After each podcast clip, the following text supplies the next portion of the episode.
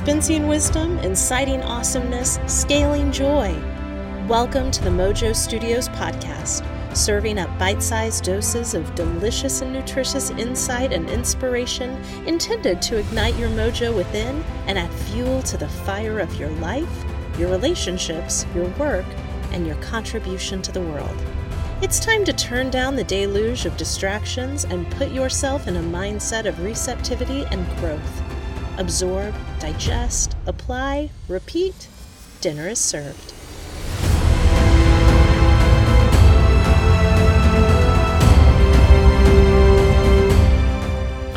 Well, hey, everybody. Welcome to MoJOE Studio.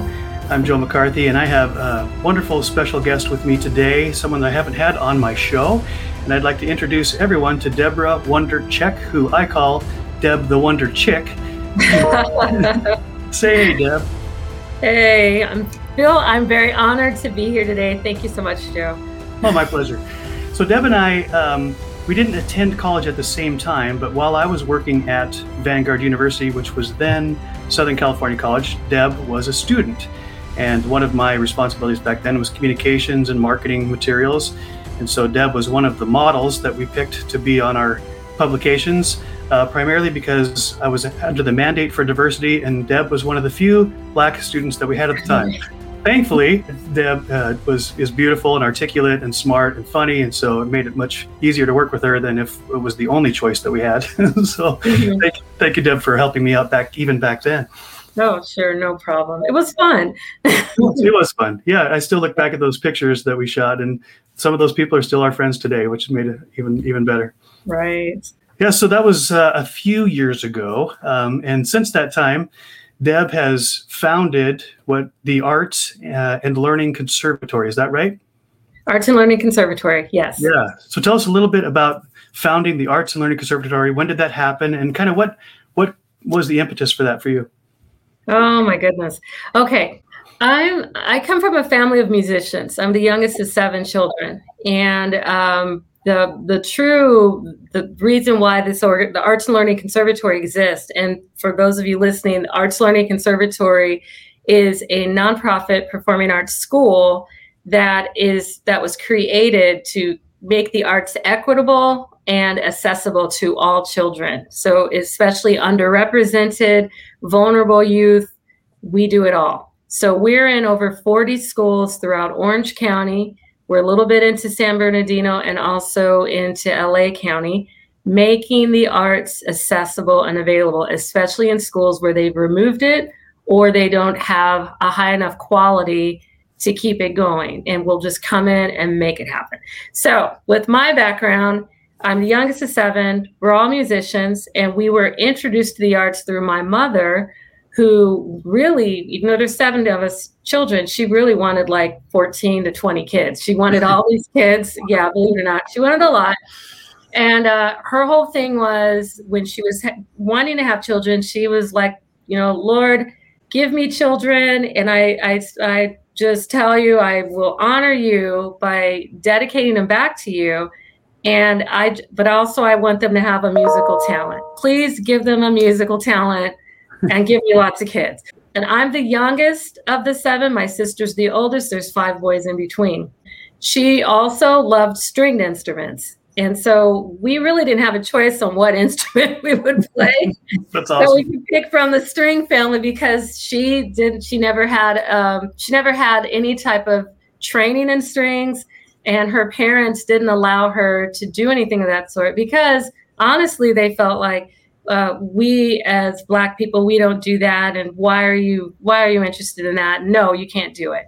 Wow. so um, she made sure we had the right and the accessibility to do so even though she didn't have the background.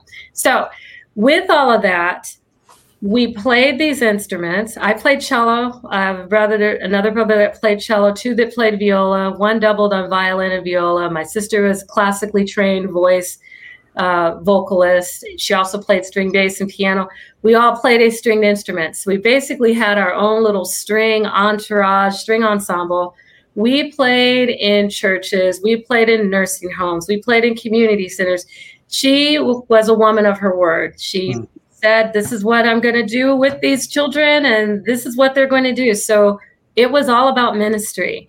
And um, even at a very young age, I learned that when you play an instrument, it ministers to other people and it transforms their lives. Yeah. So I remember being like five, going to a nursing home. Um, at that time, I wasn't playing. We also sang. We were like the Jackson Five, but there's seven of us singing spirituals and stuff like that. Right, right.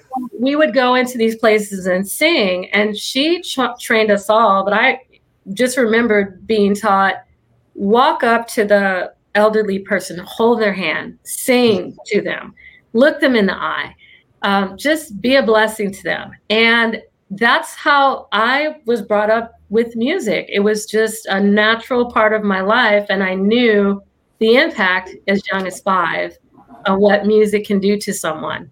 So, yeah. Um, with that, with having all this training, because there were again seven kids, it's expensive right. to do this type of training. Uh, my mom prayed a lot. She's like, Lord, you, you gave him these instruments. Now get him the lessons and whatever else. We had private lessons, um, some of which her and my father paid for, and others it was just scholarships. Um, the training we had was phenomenal. We we attended the Jack Benny Music School. I'm from Illinois. Okay. Um, Benny's from Illinois, so we attended his music school. Some of the musicians from that school uh, that taught there were musicians in the Chicago Symphony. Um, yeah, so the training was phenomenal. And what ended up happening is, as we were getting better at playing, um, some of these musicians would tell my mom, you know what, if they get good at this, they could get scholarships to go to college. Yes. And so my my sweet loving mother turned into a drill instructor. and then, you know, now we're really playing these instruments and, you know, practice, practice.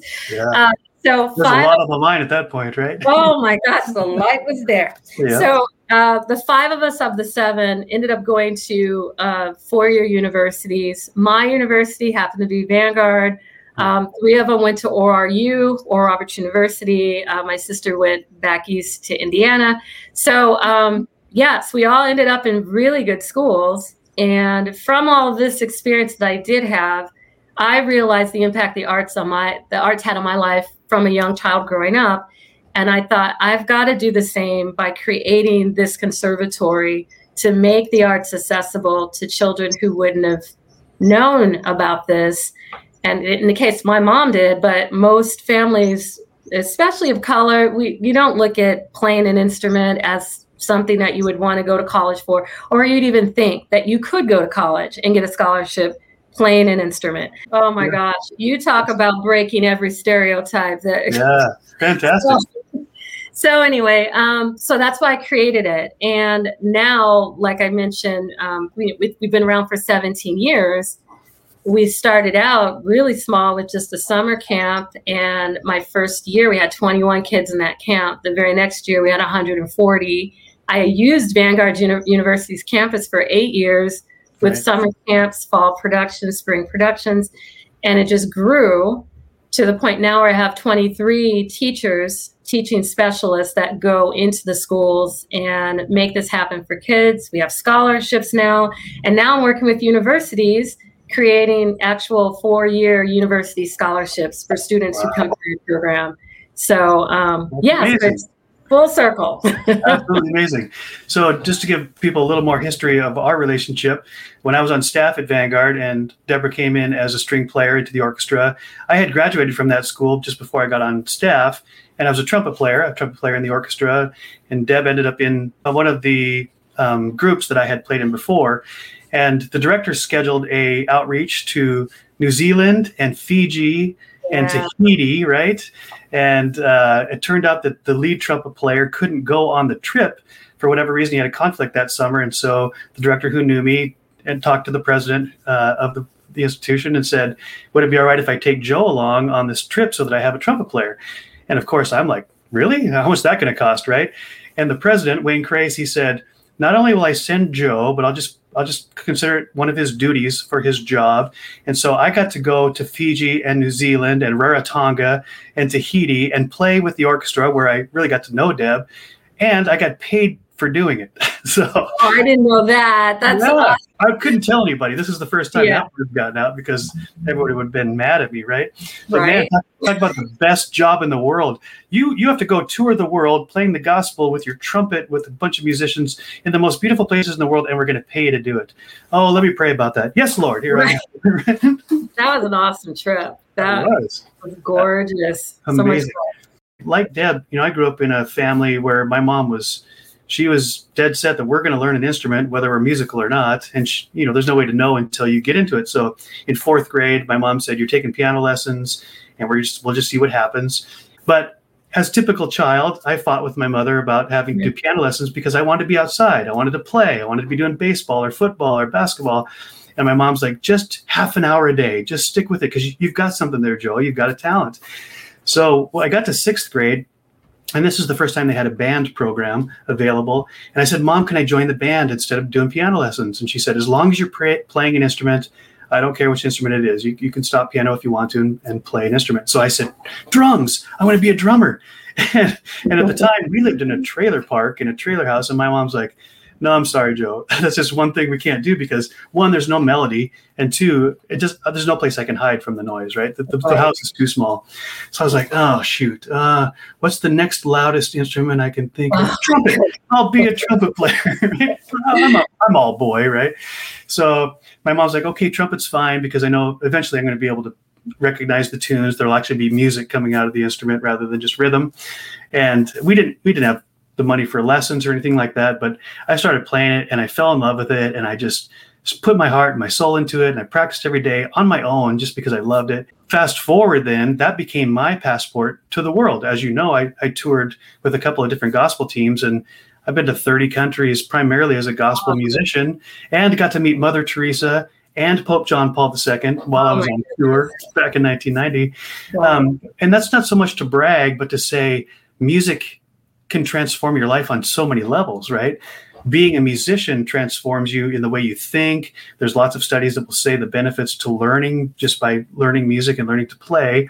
Not to mention the social aspect of music because you do it together in a group and you become a family and you bond, which is how you and I became friends.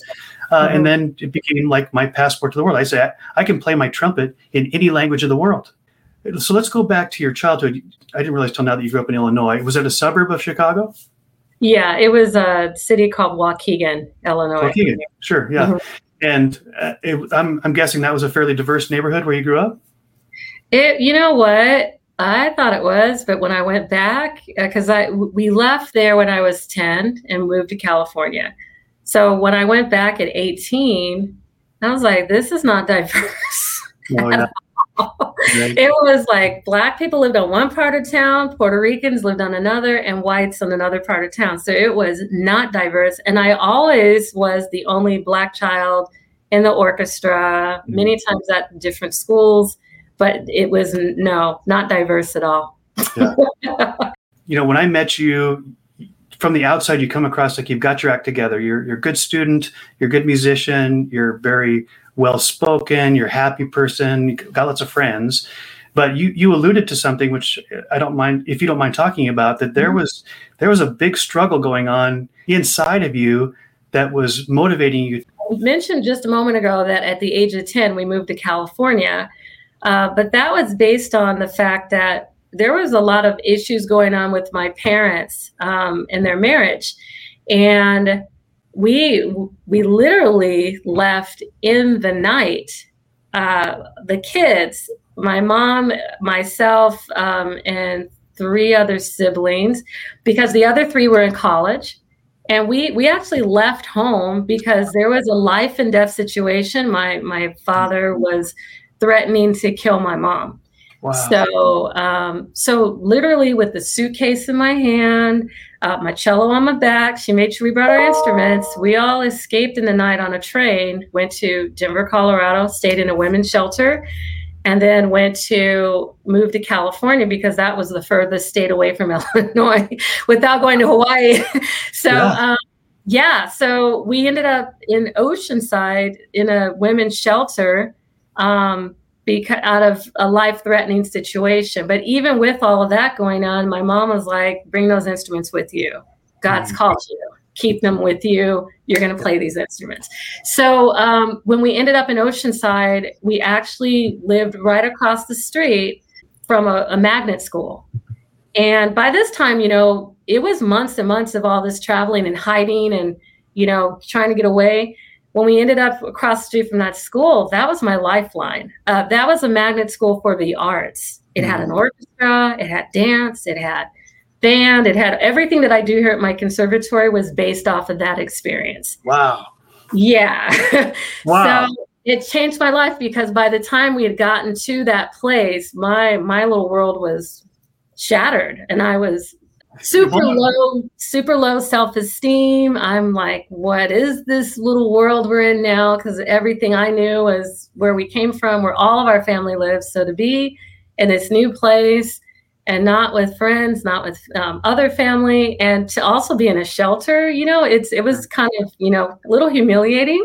Of course. Uh, but with that experience, just having to be able to play my instrument in the little school orchestra and to excel and to have the, the teachers recognize the talent that I had and build me up, it, it just it changed everything. It changed the trajectory of my life. So the Wow. arts more than just let me just create a program. It it was it was my life, yes. and it changed it changed everything about my life. Yep. So wow. Let me, let me stop you right there, Deb. I mean, this is incredibly beautiful story, and thank you for being vulnerable. Um, I'm learning the hard way because I'm a guy that people connect best at their points of weakness and pain. And, you know, I, I try to put the armor on all the time and say everything's fine, I'm good. And then people are like, well, that's fine, but you're keeping me at an arm's distance. And I, I didn't get really get that until too late in my life. But I'm realizing now that really, and as Brene Brown would say, if we're going to be leaders, we have to be vulnerable because people can't relate to people who don't have any flaws, right? And I just think that's amazing that that you would not only what you've gone through, but the fact that now you sit here publicly and tell that story. It's it's a sign of your healing, of your of your path, and also of your power, being able to be vulnerable. So thank you for that gift. I mean, honestly, I haven't really talked about my background until just recently. I finally felt like, okay, I can begin to share this because most people do look at me and they think, oh, she's got it all together. She's, Right. you know, got, you know, hair's together, clothes, all that stuff, plays the cello. Who does that? Uh, but a lot of that had to do with really always wanting to present my best self Yes. and um, always aspiring to be even more because I always felt like I was less than what people were really seeing. Yeah. So um, it's been a long journey for me, Yeah. and um, you know it's healing to be able to Yeah. talk about it today. But I mean, even when you knew me in college, and most people knew me, it was like, oh, you know, she's got it together, and you know, she does this, she does that. Because I was, what was I, part of the ASB? I was social activities director. I was a resident assistant and all that other fun stuff. But That's why I call you Wonder Chick because you Yeah. are living up to that name.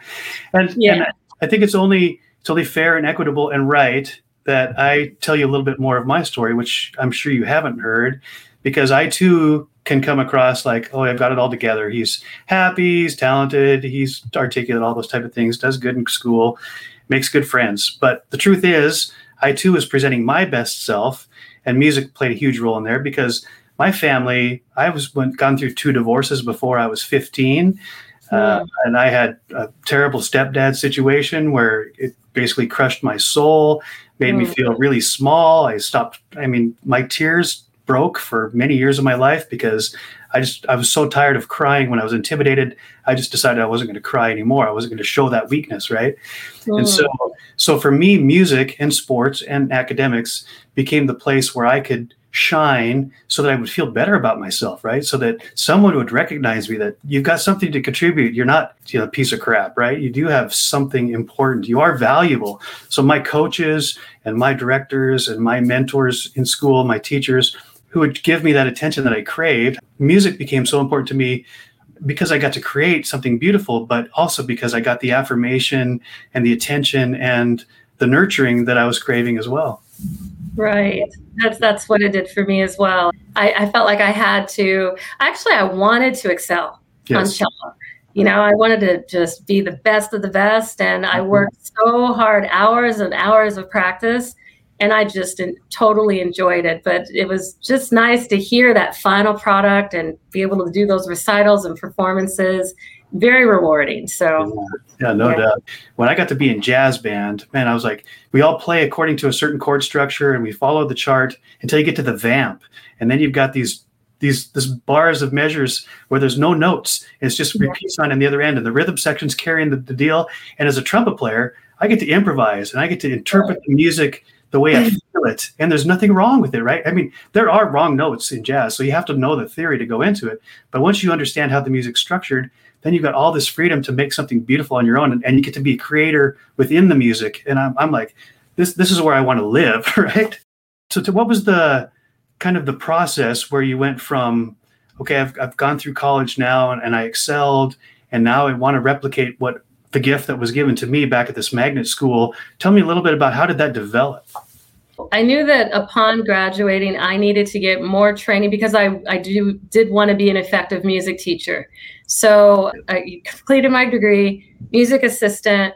I started teaching after that um, in the Irvine School District, Newport Mesa first, then Irvine, and I became a, a master teacher. I did a lot of stuff, Joe. As a master teacher, I was a string specialist. I was director of honor orchestras. Um, I had a lot of a lot of clout, musically speaking, and sure. I taught private lessons. Um, and before that, I did get married. I got married in between all that. um, and, but then I decided I really wanted to have my own school, and I, I felt I needed to have my master's degree to really excel in that sense. So I got my master's degree and I even went back to Vanguard and taught for a few years at um, as a music professor, training students how to be effective music teachers. Cool. So I did that for about four or five years. Yeah, so I did all of that, and then I just uh, um, I had my son. That's a whole nother story. He was born in American Samoa. Uh, we were on a missions trip. We were there for a year. My husband was teaching in a Bible school, and I got a job teaching in a public school funny story. I went there thinking, oh, I can teach music. They didn't need a music teacher. They asked me if I would teach English because I spoke better English than the people who were teaching English at the school. Right. I'm yeah. like, I don't teach English, but if you need me to, I will do it. he was born in Samoa. And when we came back, um, a year after that, I was pregnant with my second child. And it was then that I thought, you know what? I would like to start my own school some way, somehow. Didn't know how it was going to happen. And it started, you know, had a summer camp and went into another summer camp, fall, spring, and it turned into a, a year round program. And it just kind of evolved. And you said now, how many schools are you into and, and how many people are working with you?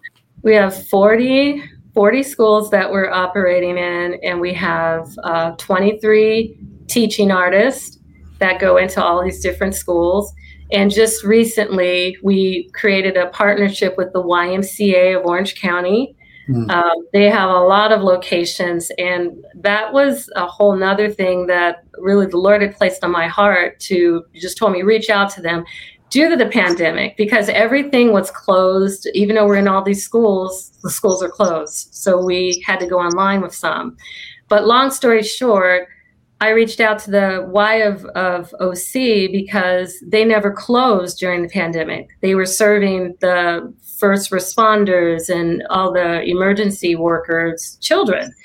So I created a partnership with them, and now we are going to start reaching into um, our goal is to be in 20 uh, YMCAs of Orange County by 2022.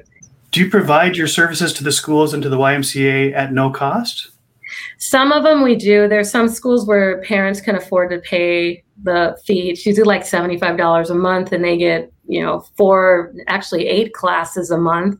Wow. Uh, it's, which you know, with private yep. lessons, they cost hundreds of dollars a month. Yep, for sure. So we'll do it that way. Sometimes the PTA will step in and pay for the services at their school campus. Um, we get grants because we are nonprofit, yeah. um, and those grants help cover quite a bit of the services. So we were going to do whatever it takes to make sure the children have the arts. One of the things I, that I pulled out of what you just said was you didn't really know how, but you just started and you just kept moving forward, right? And believe it or not, I just came out of a training with Tony Robbins and Dean Graziosi, who are the kings of motivational speakers and marketing and all this kind of stuff. Basically, they said exactly what you just said, Deb. Don't get stuck on the tyranny of how. If you've got a compelling why and you've got the motivation and you've got the mindset to do it, the how will reveal itself. And for us, you and I, that's believing mm-hmm. that you step out in faith and God will be there. He'll build the bridge and show you the direction to go, as He has all through your life and through mine as well. But the principle is the same. That's we sometimes those of us that may have dreams and goals and aspirations and feel like we're really meant to do something important or do something that will impact the world and help other people, we get stuck on the how. We think, well, I've never done that before. Well, of course you haven't. It's the first time. None of us have done it before, right? You hadn't done it before. And so, you know, here these gurus of motivation and inspiration are saying, throw the how out. It will reveal itself. Just step out with the why and the what. You know, if you've got if you got the motivation and the mindset and you know a little bit of the tactics and the strategies, the rest of it will reveal itself as you go. And it sounds to me that that's exactly what happens for you. Is that right? Absolutely. Definitely that's what's happening. I even think about that first camp that I had with I only had 21 students in that camp, but technically speaking, 3 days before the camp started, I had 3 kids in that camp. And um, it was my husband that was I was talking to him. I'm like, maybe I should wait till I'm 60, 65, you know, old. You know, now we're not that far from that, but I'm right. like, I'm retired. That's not, he's like, if you don't do it now, you'll never do it. Call some kids, call some families. I called over 100 families between that Friday of the three kids and that Monday. And by Monday, I had 21 kids. And yeah. that sparked it. It's like, okay, we can do this but it wasn't act of faith. But I also learned very quickly what faith really is. It's, you know, that whole scripture about faith without works is dead. I worked my tail off. That's well, right. you know, God, please, please. But I'm thinking, just please, just give them to me. And he would just, from the sky, from the heavens, they would just drop in my lap. That's right. that was my concept of faith. Just pray. Yeah. So you don't do anything. And I had I had to work my rear end off got the 21, and today we're serving over 1,200 students every year with these programs. But oh my gosh, it was a lot of work. It was active faith, but yeah, I, I knew I was called. This this is a calling that I've had on my life. So yeah, that, that's that's actually fantastic. I was just talking about this in my message this last weekend when I was talking about David and Goliath. You know, David, he could say he believed whatever, but if he didn't step out there and face the giant, then no one would have believed him. In fact, David is probably criticizing all of his brothers and even the king who said they believe in this God that Goliath is railing against, but they're they're doing nothing. And so you're right. You know, people get hung up on faith without works, right? Is it all works? Is it all faith? It is all both. It's both it's and. Both. And in fact, if you say you have faith but you don't have works, the Bible's pretty clear. You don't really even have faith because right? faith is proved by your works. It, it is in the action, and that's that that's that step. That's that bold step of faith that I don't know how, but I do have a good why, and I do believe that God is with me and He will provide, and He has, right? In fact, I think I heard at Vanguard the first time someone said from one of our chapels that you work and act as if it's all dependent on you, and you pray as if it's all dependent on God. And at the time, I thought, well, that sounds kind of dumb, right? That sounds like a platitude and whatever, and kind of blew it off. And sure enough, it's proven to be true, right? That's God wants us to do all that we can do in our power and then have utmost faith that all the stuff we can't do, He'll show up for. Right, absolutely. That's a good word. all right, let's pray. No, I'm just kidding. so, so I'm curious now. You've got you've got all these employees and all these schools, and you're a nonprofit, and you don't charge very much for this. So, what's the business model? How do you sustain this financially? A percentage of it is with the fees, the nominal fees. We're sustaining it through now more donations are coming in than ever before, and also through the grants. It's those three mediums that really keeps us afloat. Uh, but what I'm finding again with this whole new partnership with the YMCA, upon my stepping out and reaching out to them, I've had more people give donations because they know everyone knows the why. Yeah. And it, you know, it just adds more legitimacy to what we're trying to accomplish in the fact that, yeah, I even had like the CE, CEO, COO of the company actually come to an event of mine and speak about, hey, we are partnering with the Arts and Learning Conservatory. Fantastic. So, um, so that's really taking our business model to a different, a whole different level, which is amazing to yeah. us. Well, if you don't mind, I'd like to turn the corner a little bit and talk about racial issues, racial justice, social diversity, all these kind of things, which I know strikes the heart of both of us in different ways. Uh, people would look at me and say, "What do you have to say about racial diversity?" Right? But they don't know that I've adopted two children, and so I have a multiracial home, uh, and so I'm very sensitive to those things. But I'm also very ignorant, and I, I, this is a great story about my relationship with Deb. Is that just a few months ago, I'm posting something on a group, probably with our college friends, and out of complete ignorance, I put the hashtag "All Lives Matter." I had no idea what that meant. I had no, I just that just sounded good to me, right? And so I thought, yeah, Black Lives Matter, all lives matter, right? So that's why I put it down out of just innocence and sincerity, but ignorance. And Deb, to her credit, instead of blasting me in the group where everybody could have seen it, she sends me a private message and she says, Joe, I know you well enough that I don't think you really know what all what all lives matters for. And I'm like, well, inform me because I probably don't. You're right. And then she went on to, to explain why why All Lives Matter really is a slap in the face to Black Lives Matter, and that you know I should rethink that before I put that hashtag because it comes with a whole another layer of of meaning that I that I really didn't intend. And so, well, that's a gift to me on many levels. One, you educated me, but two, you did it without embarrassing me. So thank you for that. And it actually has built uh, more trust and love and respect in our relationship. So thank you for that. But I think some people would say, okay, you're in Orange County. Is there diversity there, right? Because from a distance, people would think, well, isn't that like white, conservative, Republican land of America? Well, yeah. but it, there is some, obviously, there is diversity here, but um, it's been a struggle. Um, I will honestly have to say, with my struggle here in Orange County, I've had a lot of favor uh, with probably my upbringing too. A lot of favor I've had with just how God has opened doors in spite of what, just what people say and think about you know my just looking at me and things. I have had discrimination against me in many forms. Well, this is really sad. I have three children, and um, all of them look different but the same husband. Hello. they look different. But I remember taking him to little swim school. My son was six, and that, my second child was four two, six four two. And I'm just standing around watching my kids swim. And this one mom walks up to me and she's like, Oh, your kids, they're beautiful, beautiful children. Are they all from the same father? I'm like, you didn't ask that other woman that. Why are you? You think I'm a hoe? You know, mm-hmm. I have one husband. These, these are my three children. How dare you? But it was it was said so flippantly, like, oh, big deal. I can, you know, you're black. You have three kids that don't look all the same. Clearly, you have three different boyfriends. I've dealt with stuff like that. And even with that woman, I don't think I, I think I was in such shock. I didn't even, I think I told her, no, it's, I have one husband. Thank you. And yeah. just kind of walked away.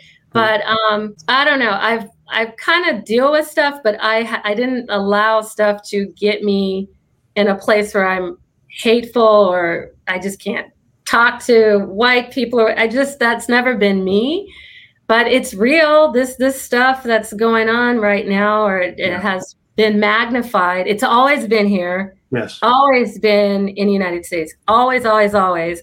It's just now people are seeing it more and it's being magnified. And now it's being seen as, you know, oh, I didn't know that was here. Or, you know, get over it. That that's that was the past. This this isn't really still a big no, it's always been here. It's just now more magnified in, in many ways. And it's just how do you deal with it? Do you get mad at everybody or do you enlighten people and move on with your life? you know. So yeah. anyway, I don't know if I answered your question, but that was, that was awesome. You're, you're speaking from your heart, so you're definitely answering the right question. Again, this is one of the great benefits to what you're doing with the Arts and Learning Conservatory, is that not only are you giving kids confidence and you're teaching them a skill and, and they'll be better learners and all the benefits of being in a music and they'll be in a community of diverse kids right? And so, so this is this is one of the benefits i think of team sports and orchestras and bands is that once you get on those teams nobody cares about your skin at that point. They just want you to play your position and do it well. Because if you don't play well then we all suck. And if you play well then we all win. And and kind of that where it becomes an us thing rather than a bunch of me things, right? Do, have you seen that as well? Oh my goodness, that's huge. That is the what music and being a part of the arts is all about. You don't see the color. You know, some people like, yeah, you, if you don't see color, you don't honor the person. But what I mean by that is you are judged by what you bring to the table. It's your gifting that yes. people see. And it's right. the gifting that they honor. And it's the gifting that they cannot deny what you've brought to the table. There's no denying it. Doesn't right. make a difference what you look like, if you're heavy, if you're thin, if you've All got short. Who cares? It's because when it comes to the instrument, it's what is that sound that you've just created? And people have to step back and go, okay, I honor that. Or the scripture that that goes along with that is your your gift will make room for you. Yes, right and that's that, that's honestly when i was kind of even trying to explain that even with dealing with all the craziness that's been going on in our world the favor that's been on my life has been the gifting that god has placed on me it has made room for me in spite of Absolutely. anything that's going on in the world today yeah. um, again i still deal with stuff but i know i i know the favor of god is on my life i know what he's called me to do and because i'm called and I'm just grounded in that calling, he's going to open the doors, make the room, and I don't have to get all worked up over the craziness around me. Yeah. So for me, it, the opposite is true for me. So uh, when I lived before I got when I first got married, before I had ch- killed children, we lived in West LA, and just around the corner from where our apartment complex, there was West LA College, and on Saturday mornings it was a pickup game basketball, first come first serve, you know, free for all. And I thought I love playing basketball. I'll go play. And when I showed up, I was either one or one of two white guys, right? And there's a lot of lot of players, mostly black, but other colors as well. And they've been playing together, and they're friends, and they're calling each other names that I could never speak because I would get kicked off right. the court for. Uh, and so I, I played with them, and and exactly the same thing happened. As long as I showed up and I played my part, and I and I played well, and I had something to bring to the game, then it wasn't long before all that just disappeared, and I was one of the guys and I really knew that I was integrated into the group when they called me the names they were calling each other, regardless yeah. of the color of my skin. I was like, yeah. I mean, to me, you never say those words. Those words are taboo, and they're calling yeah. me, and I'm like, that's like a badge of honor. You know, I'm, I'm, in. I, I, just amazing how that works. And and I'm, when I, as I hear you talk, Deb, I hear there's these three. There's probably more, but there's three threads of confidence in you. One comes from your mom. She's just like determined that we're going to weather this and you're going to be a musician whether you like it or not. Yeah. and she, because she knew that if you stuck with it long enough it would become like for, for you the passport to what you're doing your calling. And she knew all the benefits to music. So she just like mm, you're going to do this right and then then there's the confidence that comes from you playing the instrument that hey I, I, can do this. I can do it well. I have a place in the orchestra. You know i have a gift and is making room for me right? And then there's this confidence of you stepping out in faith saying i want this for others. And you see god showing up in there in, in your action which is your faith. And i just see all these things weave together like this beautiful braid that makes you even that much stronger and it's it's a it's a wonder to watch. It's a wonder chick to watch. You know what? I will say this. When it comes to my mom she spoke life over all of us all of the children constantly. So i would just say if you're a parent out there and you have children speak life over them. Even speak over them things that aren't even happening like you know if they're they're acting crazy you know you are the smartest child around and you've got such great giftings and talent you you have to speak those things over them because honestly by the time i was five with everything my mom had spoken to me i knew i was going to college because she kept telling me, "You're going to college. You're going to college. You're going to be successful. The Lord has called you. The Lord has called." When you hear the Lord's called you enough, you're like, "Oh yeah, I'm called." That's right. Oh my God, I didn't know Absolutely. what I was called to. But she spoke that over all seven of us and like daily, you know, we had prayer meeting. That's a whole nother story. We had a prayer meeting every morning at 5 a.m. Wow. to get us ready for school. We had to listen to a little prayer meeting. But um, but she spoke life. And when you hear that enough, that gets into your spirit and you believe what you're hearing. And even when you're a teenager, when you're like, oh, mom's crazy, that stuff stays in you. Absolutely. And you, you become that. So I've, I'm doing that now with my kids. I'm kind of looking at them cross-eyed sometimes, but right. just keep speaking life, and they'll walk into that calling eventually. So. And let me throw this out to grandparents as well, because that person for me was my grandmother, and she had what I thought was uh, a secret nickname for me that nobody else knew, and it was BBITW, Best Boy in the World. And she would say that to me, and she would write it on cards, and she write it on the music. She put it in my birthday cards and my Christmas gifts. BBITW, Best Boy in the World. And I thought, oh, that's great. My grandmother loves me. But there was something that went deeper that gave me this boost of confidence. I mean, it could sound arrogant, best boy in the world, like I'm comparing myself to others, but that's not the way I took it. I took it with this great pride, like I'm something special. At least my grandmother thinks so.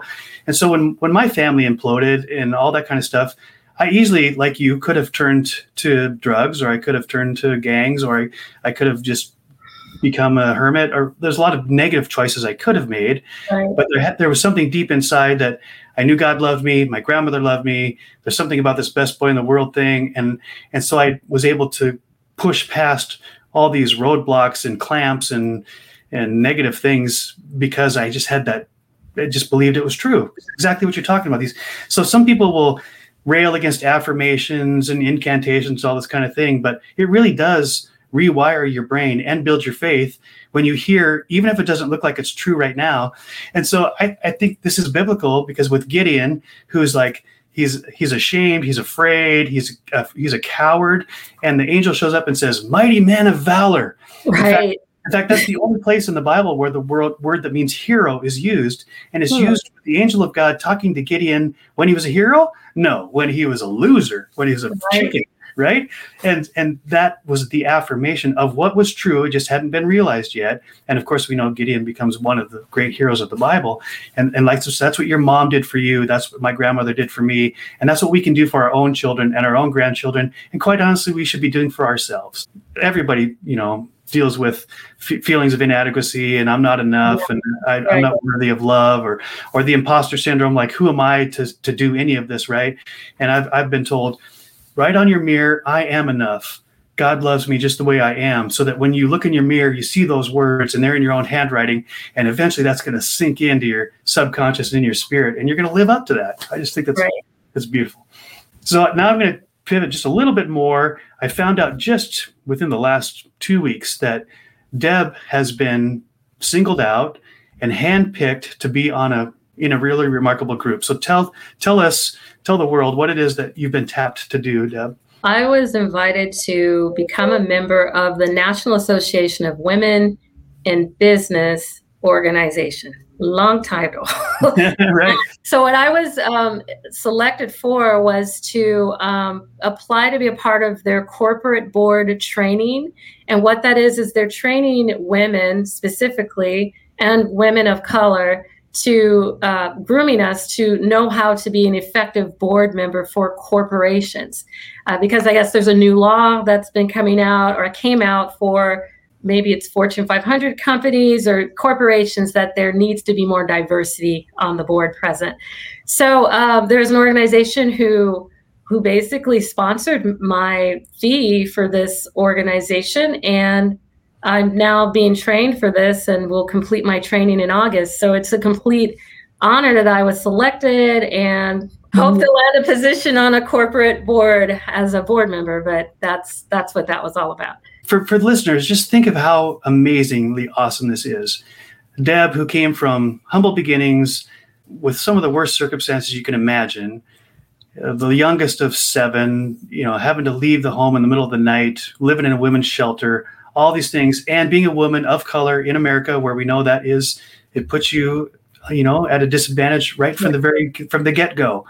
And yet, with your faith, with your mom, with all these things, with music, all these things that have you have grown into and become and are becoming, now someone sees in you, you should be a representative on a corporate maybe even a Fortune 500 board as a woman of color.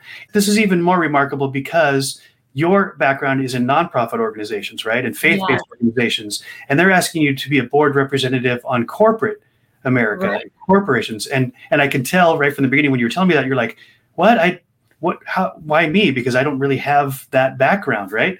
And maybe that too goes to what is a calling. God's calling you to do something that's way outside your comfort zone. Right. Well, at least it seems that way, right, on the surface. But what he's calling you to do is to show up and and share your faith and share your voice and and be a representative of women and women of color who have confidence, who have accomplished things, who have gone through the valleys of the shadow of death and come out the other side. So you really do have a lot to share, even if you don't know the inner workings of corporate America. Yes, I remember even going to one of the meetings and sitting there going, why am I here? Because some of the people there are working on, they have a huge contract with the 405 freeway. Somebody else is an anchor woman for ABC.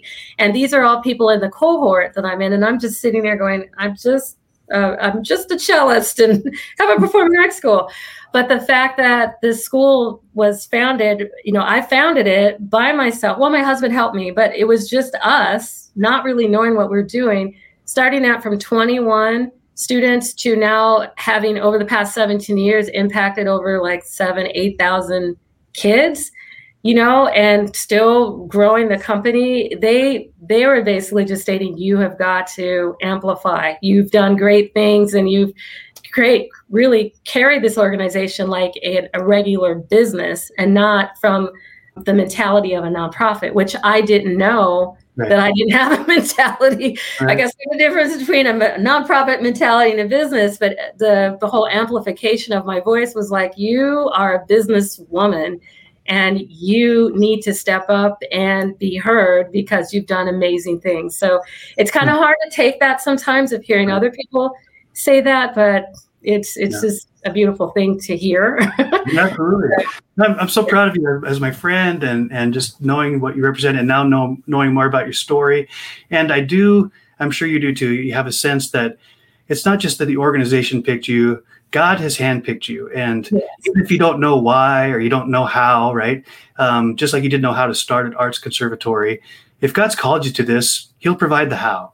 All you need is the why, right? And the why is, mm-hmm. is to, to, be obedient, to be obedient to the doors that God opens. And you've already, you told me offline, I mean, this is going to be a heck of a lot of work in addition to what you're already doing. But that's the nature of a calling. It, it may may cost you everything, but it was all worth it in the end, right? That's the mm-hmm. nature of a calling. So I, I just I'm I'm excited to see where that goes, and I'm hoping that somehow with my marketing skills and background, I can help you amplify your voice and, and find your place in that world. Um, and you know, I, I think there you're going to be surprised in a really pleasant way that people are going to be drawn to you because of what you have been through, what you have accomplished. The mess of your life has now become something beautiful, uh, and and part of that was determination and grit. Part of that was the support of your husband. And I heard you say when you said, "Let's just do that when I'm retired," and he says, "If you don't do it now, you'll never do it. Now's right. the time." And I'm like, "Go, go, Gary! That is awesome." because Gary usually said, "Yeah, you're right. Let's just wait till a better time." And he's like, "Right." He felt it too. He was pushing you on, and that that speaks to needing people in our lives who, when we do feel weak and when our arms get tired, they'll prop them back up and say, "You go, girl. You got right. this." Right? Yeah. I want to be one of those people for you, if if I can, in any way I can. Thank you. I appreciate that. And uh, I just want to thank Debora Wondercheck, Wonderchick, thank my guest, and thank you for you know being faithful to what God has put you put in front of you one step at a time, and just to see it grow, to see it build. Uh, and I think we'll probably check back with you at some point in the future and see where has God taken you next. Thank you so much. It's an honor being here today. And if if there's any kids locally here in um, the Orange County area, definitely check out artsandlearning.org. Artsandlearning.org we have so many classes for the children in dance, voice, instrumental instruction, but mainly when they come here, we're looking to find that gift that's inside of them and bring out the best in every single youth and child that comes through our doors. Before we go, Deb, tell them about the show. You've got a show coming up this summer. Tell us oh, a little oh, bit. I almost, wow, we've got a lot going on. Um, we are doing a live production this summer outdoors at Concordia University, and it's called Once on This Island. We're doing the junior version. Uh, with this production, it does tie in the beauty of diversity. We have a truly diverse cast with this production. It's a take on Little Mermaid, but it's done in with a Caribbean vibe. So if you love Little Mermaid, but you love reggae and Caribbean music, you got to come see this. when we do a production, we go big or we go home, and like some of the, the walls of the sets are we're building in this amphitheater 15 feet wide uh, 15 feet high 65 feet wide. Yeah. all we're bells and whistles. We were going to have it all. Perfect for the family. It's happening july 16th through the 25th again outdoors at the amphitheater at concordia university so please come see who we are if you if you see me there come say hello but uh, definitely bring your family out to this production. You will love it. You will that love sounds, it. Sounds awesome. I, I, can't wait to see it. That's going to be a blast. I'm going to bring my family. We're all going to be dancing in the chairs. No, you you said you get Disney people that are working on the show with you. You know what? Um, the gentleman who's the music director works for Disney, and um, the director, her husband, is the casting director for Disney, and she was a five-time Broadway dancer and an Alvin, Alvin Ailey dancer. Wow. Well. Yeah. yeah. Like you said, you go big, right? You're going to go yeah, big. Go big. because of my age, I've changed that phrase. It's, I used to say go big or go home. Now I say go big, then go home. And sometimes, oh. sometimes home means heaven in that phrase, right? I'm going to go big while I still can. While I'm still upright on this earth, and then uh, go home and and re- relax. I, I, tell people I can sleep in heaven, right? I don't really need to sleep much here. here. so, on behalf of Joe McCarthy, MoJOE Studio, Debora Wondercheck of artsandlearning.org, it's been a pleasure to have you here. We both realize that time is precious and non-renewable resource, and so the fact that you spent time with us means you were, weren't doing something else you could have been doing. And we pray and hope that this conversation has been enriching to your life, enriching to your family, and we would encourage you put feet to your faith, make it action. You know, whatever you heard that resonated with your heart and with your spirit, take a step, even if you don't know how but you've got a good, compelling why. Step out there and see God show up. And if you need somebody, get your husband or your wife or your best friend or your grandmother or your mother to whisper in your ear. Do it now before you're dead, right? so, so, signing out. Until next time, God bless you all.